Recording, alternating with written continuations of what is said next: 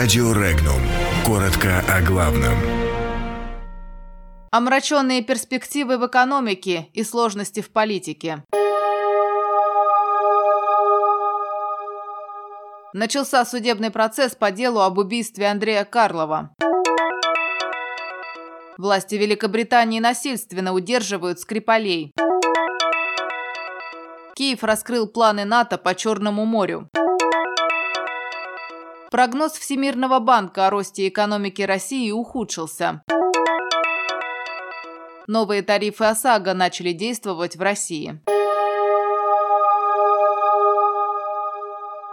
Накануне в Анкаре состоялись первые слушания по делу об убийстве российского посла в Турции Андрея Карлова. Обвинения предъявлены 28 подозреваемым, в числе которых оппозиционный исламский проповедник Фетхулах Гюлен, находящийся на территории США. Следствие полагает, что убийство дипломата было организовано возглавляемой Гюленом организацией, чтобы нанести ущерб отношениям России и Турции и сорвать переговоры по сирийскому мирному урегулированию. Первые слушания прошли без участия вдовы Карлова Марины. Ее интересы представлял сотрудник посольства России в Турции. Напомним, российский посол Андрей Карлов был убит два года назад на открытии фотовыставки в Анкаре. В дипломата выстрелил турецкий полицейский Мивлют Алтенташ, после чего его ликвидировали сотрудники службы безопасности.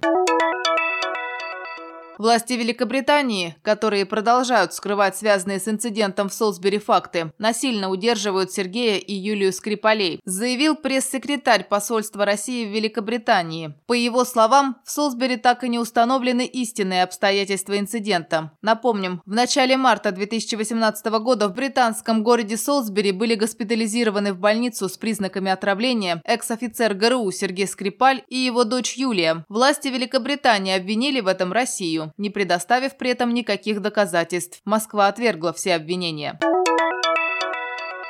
Группа кораблей НАТО, которую возглавили Нидерланды, планирует в ближайшем будущем зайти в Черное море, заявил глава представительства Украины при НАТО Вадим Пристайко. По его словам, у Североатлантического альянса существуют постоянные действующие группы, одну из которых возглавил нидерландский корабль. Ранее пресс-служба 6-го флота ВМС США сообщила, что десантный корабль в составе 22-й морской экспедиционной группы прошел через проливы Дарданеллы и Босфор и вышел в акваторию Черного моря.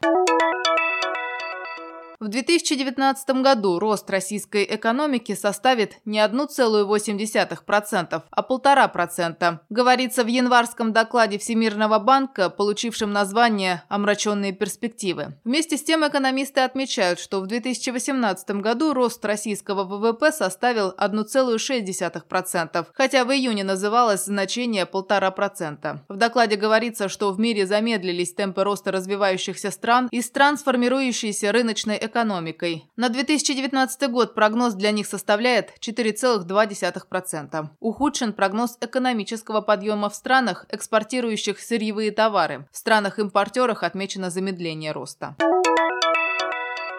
С сегодняшнего дня вступило в силу указание Банка России о расширении тарифного коридора ОСАГО. Изменение составило 20% в обе стороны. Ставки базового тарифа для легковых автомобилей физических лиц теперь находятся в пределах от 2746 до 4942 рублей, тогда как прежде диапазон составлял от 3432 рублей до 4118 рублей. Кроме того, водители теперь делят не на 4, а на 58 категорий в зависимости от возраста и стажа вождения. Подробности читайте на сайте Regnum.ru.